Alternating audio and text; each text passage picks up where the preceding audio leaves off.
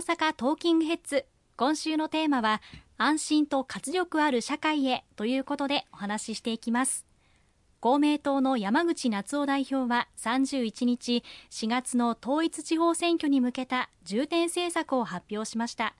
先週は国会での代表質問についてでしたので全国的な課題について伺いましたがこちらはもっと身近な課題も出てきますよね。そうですね。コロナ禍また物価高少子高齢化、まあ、かつてない課題が山積しております。しかし日本は生活や働き方が今どんどん多様化している中にあってお一人お一人が抱えていらっしゃる課題あるいは地域地域が抱えている課題これも多様化しております。お一人お一人の抱えていらっしゃる課題に社会のたとえどんな片隅であっても身近な困りごとを把握をしそしてそれを政治の世界に届けていくその役割を私ども公明党が担ってまいりたい。また今後ともそれに全力を挙げてまいりたいとお一人お一人の状況に寄り添いそして国や地方連携させながら実現を図っていくネットワーク力を皆様に使っていただきたいと思っております。電気ガス料金もそうした地域の皆様の声から引き下げ策を実現すべきだと昨年訴えそして今月からスタートをさせていただくことことができました。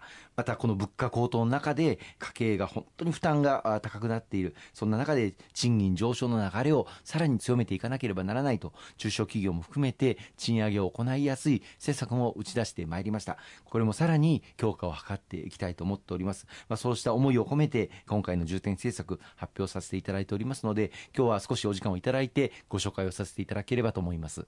まずは子育て支援少子化対策こちらだと思います、まあ、全国的な課題ともリンクしているところはありますがやはり子育てにお金がかかっているというイメージ皆さんお持ちのようです。子育てへの経済的な支援ということを考えてらっしゃるということでしょうか。はい。昨年は出生したお子さんの数が80万人を下回るというこれまでの想定を大幅に早まる形で人口減少少子化の波が日本社会を襲っております。これに歯止めをかけていかなければ日本の未来を持続可能な社会を築くことはできないという、まあ、危機感に立って子育て応援トータルプランを発表させていただきました。それを一つ一つ実現を図っていく今取り組みを進めておりますけれども今回の統一地方選挙の重点政策の中でもまずは一丁目一番地の政策として子育ての経済支援3本柱というものを仕立てさせていただきました。その中には児童手当の大幅な拡充。今児童手当は中学3年生までです。けれどもこれを18歳まで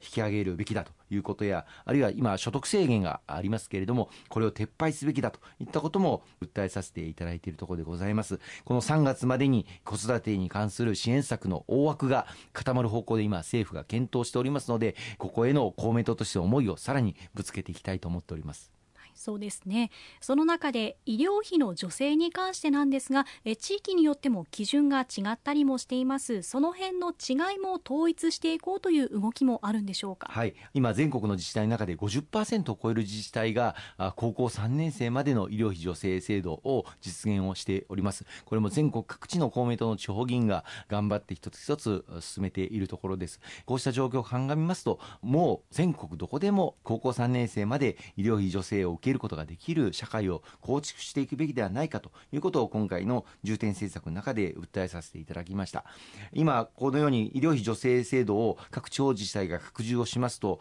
実は国民健康保険の国が支援する金額を減額をするというペナルティがかけられてしまっているんですね。というのはなぜかというと医療費助成制度を拡充すると安易に病院に子どもたちを連れて行ってしまうんではないかそうすると国民健康保険の財政が厳しくなってしまうということがあってそういうことをやっているんですけれどもこうした、ま、ペナルティの措置についても見直しを進めていかなければ地方自治体がこうした医療費助成制度の拡充に取り組みにくいということがありますのでここをあの今回訴えさせていただいております。そうなんですね。でもやはり医療費の助成があると本当に皆さん助かると思いますしえ特にやはり賃上げにも関わってきますけれども経済というのも非常に重要ですから大きな取り組みさまざまなこと必要ということには変わりはないですよね、はい、あの子どもたちの命また健康これは最優先の社会にしていかなければいけないと私ども公明党は思っております。そういう意味で子どもたちが病気になった時安心して医療機関にかかることができるそういう社会を実現すべくこの医療費助成制度全国どこでも高校3年生まで拡充できるように全力を尽くしてまいりたいとそのように思っております。そうですね、まあ、先ほどもおっしゃっていただきましたが出生率大きく下がっています。これを上げていくためにも、まあ、コロナ禍からも復活もありますけれども取り組みをやはりどんどんどんどんやっていくことが必要だということですね。そうですね。幼児教育保育の無償化も実現をしておりますけれども0歳から2歳の子どもたちで保育料の無償化を受けられる世帯というのは本当に限られた世帯だけでございます。この0歳から2歳の子どもたちの保育の無償化の対象も今回の重点政策で拡大をすべきだということを訴えさせていただいております特に所得制限があるんですがこれを緩和をしたりとかあるいは2番目のお子さん第2子以降の無償化などを対象拡充をしていく流れを今回の重点政策の中で訴えさせていただいておりますので3月に発表される子育て支援策の大きな拡充の中に盛り込んでいきたいと思っております。かりました、えー、続きまして高齢者の支援ということもあります、えー、デジタルに不慣れな方にスマートフォンの使い方やオンラインの行政手続きなどを丁寧に教えるデジタル推進委員の配置拡大を掲げましたよね。こちらについてはいかがでしょうか？はい。あの今回2番目の大きなテーマとして人生100年時代に安心と活力をと掲げさせていただきました。少子高齢化が進む中高齢者の方々も安心して元気にそして長生きできるそして社会の各地で活躍していただける、そういう社会を構築していきたいと思っております。その一つのポイントは、やはりデジタル化が進んでいく中で、高齢者の方々、どうしてもそのデジタル、あるいはスマホといっても、ハードルが高い、また自分にはどうしても無理だというふうに思っていらっしゃる方もたくさんいらっしゃいます。デジタル化が進んでいく中で、こうした高齢者の方々、あるいは障害者の方々、デジタルデバイドを生んではなりません。こうした方々を誰一人取り残さず、デジタル社会を構築していかなければいけないと、地域地域で高齢者や障害者の方々にデジタルに不慣れな方々にスマホの使い方とかあるいはオンライン行政の手続きなどを丁寧に教えていただけるそういったデジタル推進委員を拡充を図っていきたいと思っております。全国に5万人、え、まずは展開をしてスマホ教室であったりとかあるいはマイナンバーカードの使い方の講習会であったりとかそういったものをお一人お一人に丁寧に教えていただけるそういった環境を構築していければと思っております。うん、そうなんですね。これはありがたいと思います、えそして高齢者の方といえば、まあ、日々の買い物が大変だという高齢者の方も多いと思います。その中で宅配の推進が行われたりということで、まあ、日々過ごしやすい生活を支援していこうという政策があるんですよね。はい。あの日常の買い物にご苦労されている高齢者の方々の声は数多くお聞きをしております、まあ、全国各地の状況をお伺いするとこうした日常の買い物などを支援している自治体も結構あるんですね。例えば山形県の天童市では天童市と介護事業者そしてスーパーなどの商業施設が連携をして外出に困難を感じていらっしゃるお年寄りを、まあ、送迎をしてお買い物に行っていただいたりあるいは店内を一緒に歩いて買い物をしてもらうことで健康増進あるいは認知症の防止を目指す